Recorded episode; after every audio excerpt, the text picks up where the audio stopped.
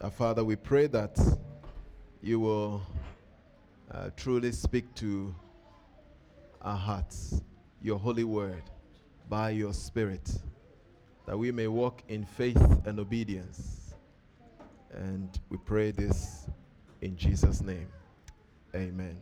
Amen. All right. If I ask the children right now, children, are you with me? Who wants to be happy? You want to be happy? Ah, there are three people there who want to be happy. The rest of you, you don't want to be happy. Happy, happy. Everybody wants to be happy. All right. Thank you. Now I'm going to tell us how we can be joyful and how we can have peace. Peace here in our minds and peace in our hearts. And it is not only the children, everyone in the world wants to be joyful. You see this when Ghana wins um, a match, a football match against, for example, the United States. Then we are all joyful, isn't it? Uh, where's Keith? Keith is not there. Okay, Mahabna, you take it then. or we win against Nigeria. Then it feels even better. they are our siblings, so we like to win against them. Sometimes we say that we want to be joyful, we want to rejoice, we want to have peace. But actually, we really don't know exactly what we are looking for. We really don't know. And I don't mean non Christians. We say to people who are not in the Lord, oh you want you want to be joyful but you can't find it unless you are you believe in jesus. What do we actually mean? So it is not only them who are not yet in the lord. Sometimes even those of us who are christians miss the whole point of what it means to be joyful.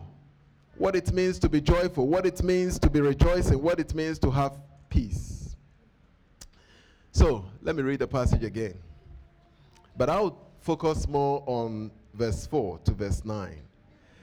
Rejoice in the Lord always. I will say again, rejoice. Let your reasonableness be made known to everyone. The Lord is at hand. Do not be anxious about anything, but in everything by prayer and supplication with thanksgiving. Let your request be made known to God and the peace of God, which surpasses all understanding, will guard your hearts and your minds in Christ Jesus.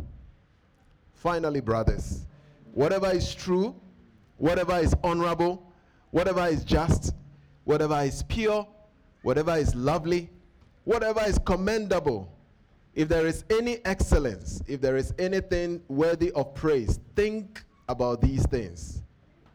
What you have learned and received and heard and seen in me, practice these things, and the God of peace will be with you. So, we're talking about actually pursuing joy and rejoicing. What is, what is joy? What is really joy? What is joy that comes out of rejoicing? That thing we call joy. I want to have joy. And we sang some time ago, I have joy in my heart, deep, deep down in my heart. What is it? We're going to get that to the text. But joy, you could look at it this way. That is not the only way of looking at it. It is a refusal, a refusal to stay down because of the downturn of your circumstances. So, what I mean is this your circumstances may take a dip, but joy is not to take a dip with it. Joy is a refusal to still stay hopeful, even when things go down. Now, this is only possible for us to be able to have joy. It's only possible because we are growing in our expectation of what the Christian life is, should be. The reason sometimes we are so disappointed and sometimes we are so down is because we have a particular expectation of the Christian life. If you have heard time and again that to be a Christian means you never know no sadness you come to Christianity with that expectation, and then you realize that the realities of the Christian life is that we experience sadness. And so then you become disillusioned, you become confused, and, you, and then the enemy begins to talk to you. We'll look at that in a moment. Now, uh, Tim Keller has an illustration that I think is helpful.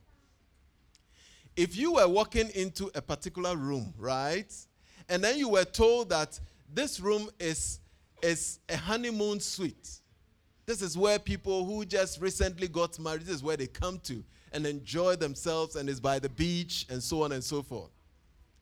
And then you enter the room, and it's like, really? This room? How can this be? I mean, look at the bed, it's not even very clean. Why do you think you come with that expectation? Uh, because you are told that it's for honeymoon suite. Or take the same room.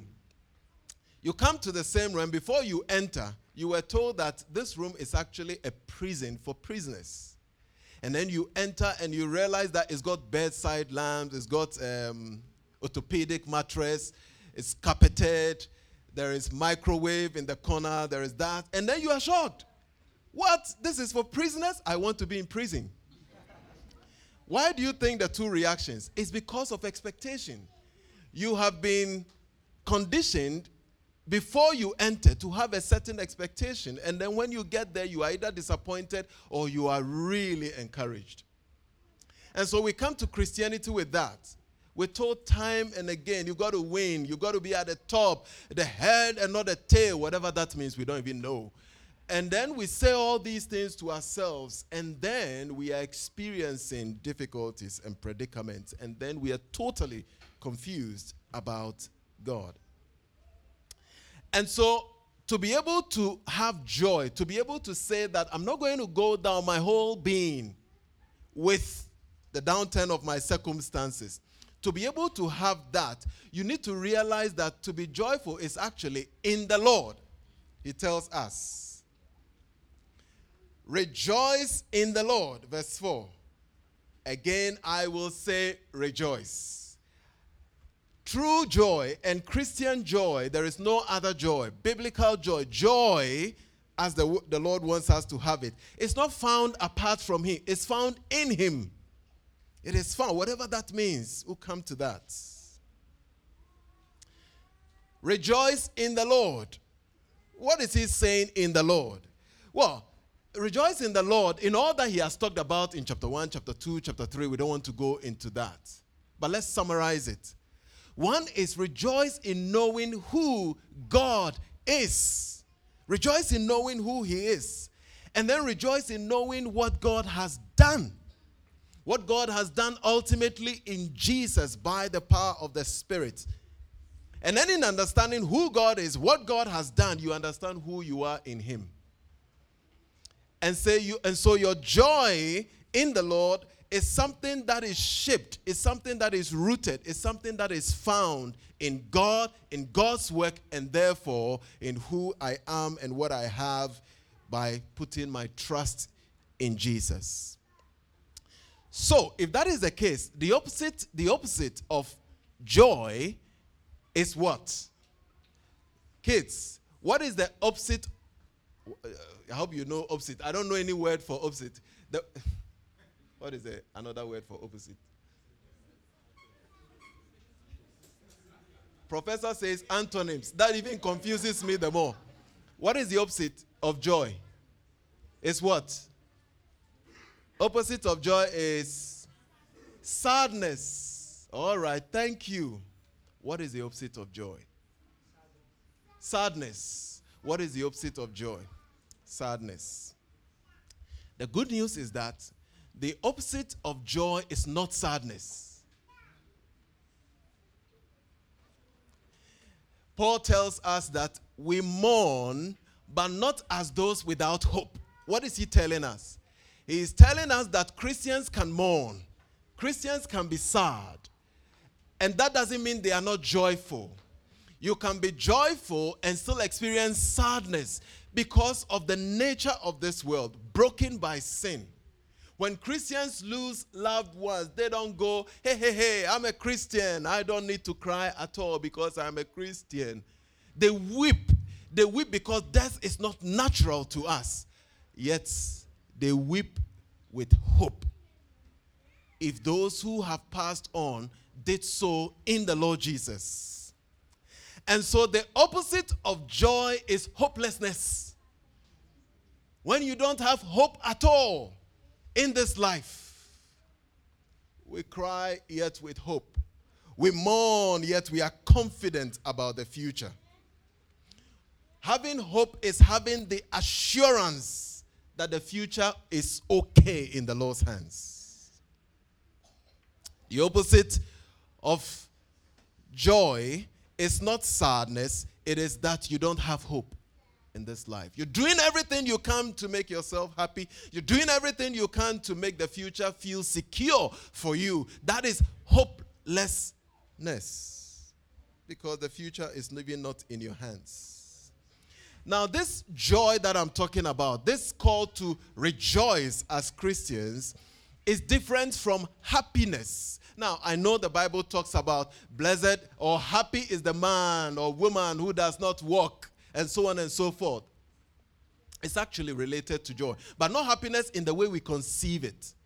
Usually, when we think of happiness, we are thinking that there are happenings around us, around us that are for our good. Things are going well for us. I am happy, happy because things are going well. Joy is not that kind of happiness that is dependent on the circumstance that I find myself. It's usually related to the feeling of excitement because things are going really, really well. Happiness usually rests in the blessings God gives. Joy rests in the giver of the blessing. They're two different things.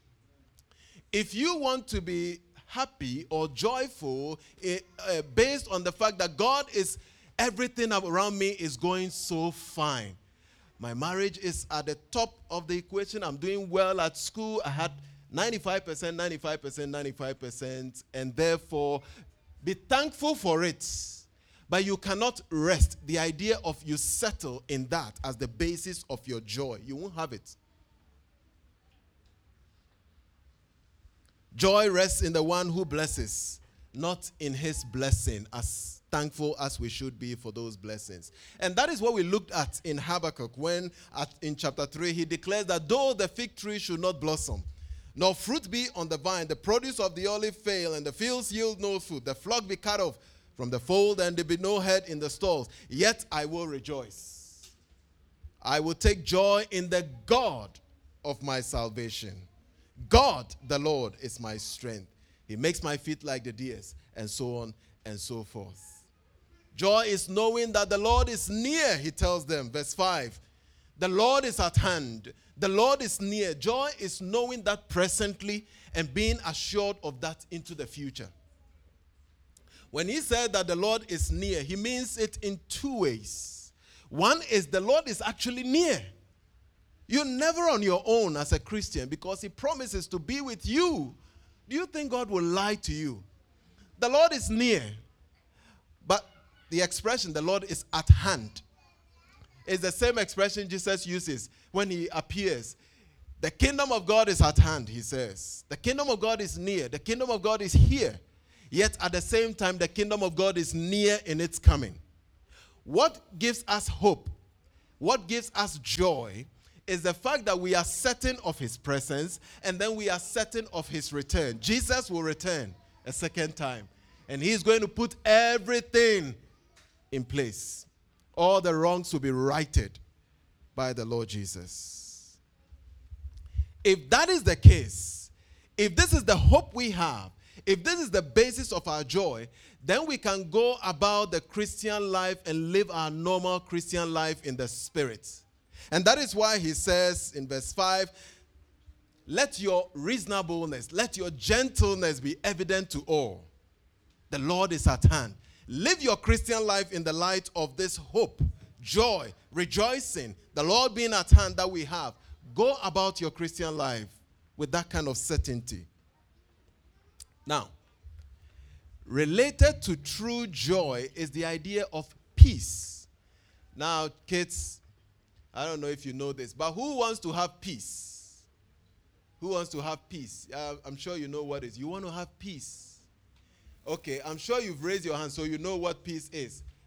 Who will tell me what is peace? What is peace? Peace is what?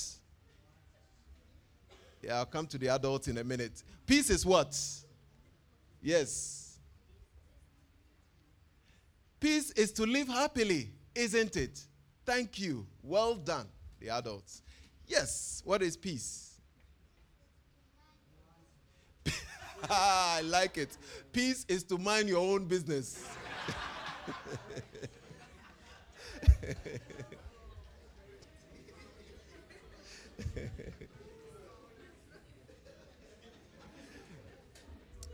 so we will use that. Mind your own business. Let's all go home. all right, I'll come back to you. You can put your hand down. Now, but note this the idea of peace that he's talking about here is the peace of God. It is not the peace with God, but the two are related. You cannot have the peace of God unless you have peace with God.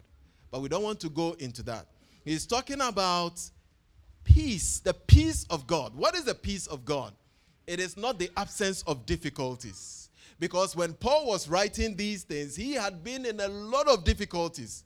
He tells them that you know that you are facing the same problem that I face or I'm facing. The hard times you are having, I'm having it. But we can have the peace of God, he says. What is this peace? It is the confidence and the trust that God is in control, even in the midst of difficulties. That is peace. In this world, we will never be without war. We will never be without issues of life. They will be in this world. But we can have peace. What is it? It is that confidence and trust we have in God, even in the midst of difficulties. Now, this peace is not the same as mind your own business. He didn't hear that, so I can get away with it. This peace is not, I don't care what anybody thinks of me. Just get on with my life. I do what I, I don't care what anybody says about me. As for me, as for me, my mind is made up, and then I just go for what I want to go for, and so on and so forth. People will talk anyway. That is not the peace that we're talking about. That which will be, will be. Just get on with your life. That is what others have called cynicism. You just carry on with your life. It is not the peace of God. Peace is knowing in your heart deeply that God is wise and kind and good and gracious and just. And that at the end of the day, He will act in a way that is a blessing to you.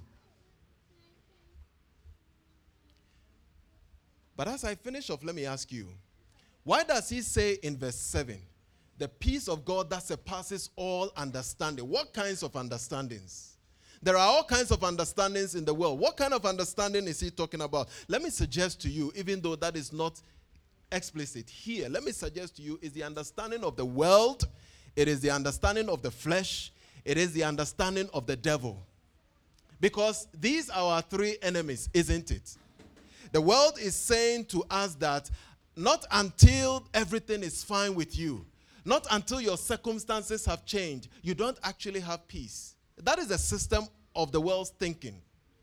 Your flesh is asking you, What is in it for me?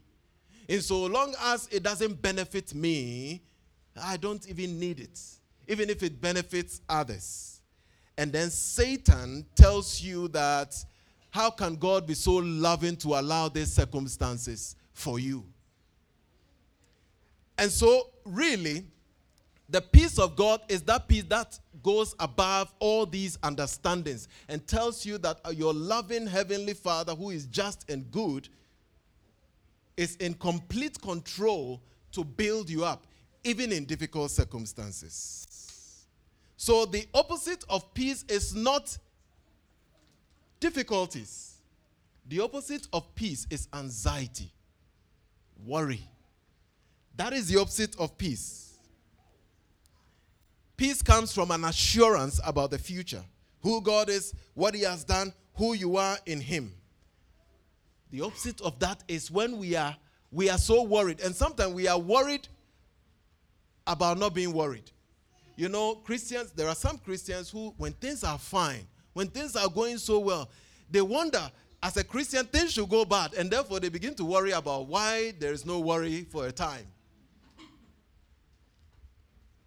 Others are the opposite.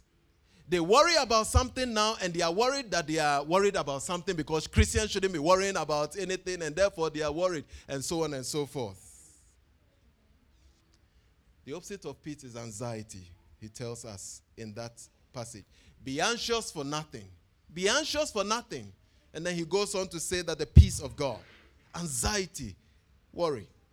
Now, guys, listen. Between joy and peace, the Spirit calls us to do something. And he puts it in three ways.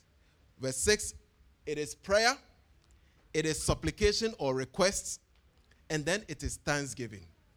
Why do you put these three? If you are giving thanks, you are praying. If you are praying, you are bringing requests. And if you are praying, you are praying. So why put the three together?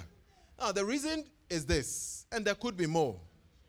As for supplication or request, you can bring it to any human being. After here, I am bringing my request to you that I need something. That's fine. But this kind of request is a different thing because it is prayer. You can only pray to God. You should only pray to God. And therefore, he's saying that when you are bringing your request, you are bringing your request to no other person but to God in prayer. And then the idea of thanksgiving.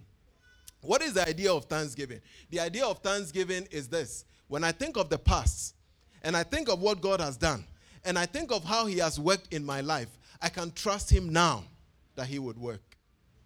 It is also about the present and future. When I think of who God is, I can even be thankful for the prayer I am praying before I see an answer, even if the answer is not going to be exactly what I expect, even if he's not going to go the way I expect him to go, I am thankful to him because I know he's good and he's kind. I can be thankful now, not because thankfulness is a way of twisting God's arm so that he has no choice but to answer you. No, it is an expression that whatever the outcome is, I trust this man, I trust his character, I trust this God. What I mean by man is Jesus. So I know I have peace, true peace and joy, but how do I grow in it? How do I grow? How do I grow in having peace? Because the enemy will come at it. Well, ask for it. Ask for it. That's how you grow in it.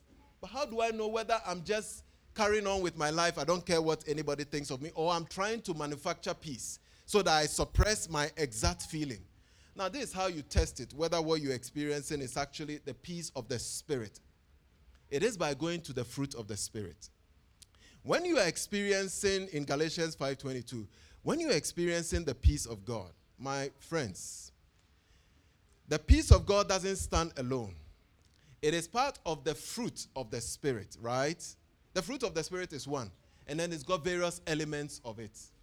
If you want to know you are experiencing this peace that comes from God, check to see whether you are also growing in love and faithfulness and kindness and patience and so on and so forth. These things go together. So, peace is not just something in isolation that is just about you and that is just about the feeling of the difficulties or I deny the difficulties. It is this assurance that goes with other things, the fruit of the spirits. Finally, this is where everybody gets happy when they hear the pastor says finally, because this is the second time he has said finally. But this is really finally. Verse 8. Verse 8. How do I continue to really fight off the enemy of the world, the flesh, and the devil? How do I really grow in rejoicing and peace? The answer is this think about anything that is true, think about anything that is honorable, think about anything that is just, think about anything that is pure, think about the things that are lovely and commendable and excellent and praiseworthy. The question is, what are these things? They are the very things he's talked about already. They are the very thing he's talked about, for example, in chapter 2, when he says, Jesus Christ, who is in every form God, did not count equality with God something to take advantage of for his own interests, but he humbled himself. And so he's saying that th- those are the things that are true and honorable and just and pure and lovely and commendable. It is in Jesus that we learn what it means to have things and ideas that are true and honorable. It is not just by racking your mind to think of how you can really be a good person. It is by looking at Jesus, who is indeed and by his actions true and honorable and just and pure and lovely, and what he did commendable. Think about these things. Think about Jesus, he says. Think about what he has done. Think about it and the implication that has for your life. If you constantly think about him, you will find yourself a good reason to rejoice. You will find yourself a good reason to have peace and rest and continue with your life and not live a miserable Christian life. The peace of God that comes from the God of peace, verse 9. The God of peace. If you are going to experience this peace, it is from God. You cannot know the peace of God if you do not know this God that gives us peace with Himself. Shall we pray?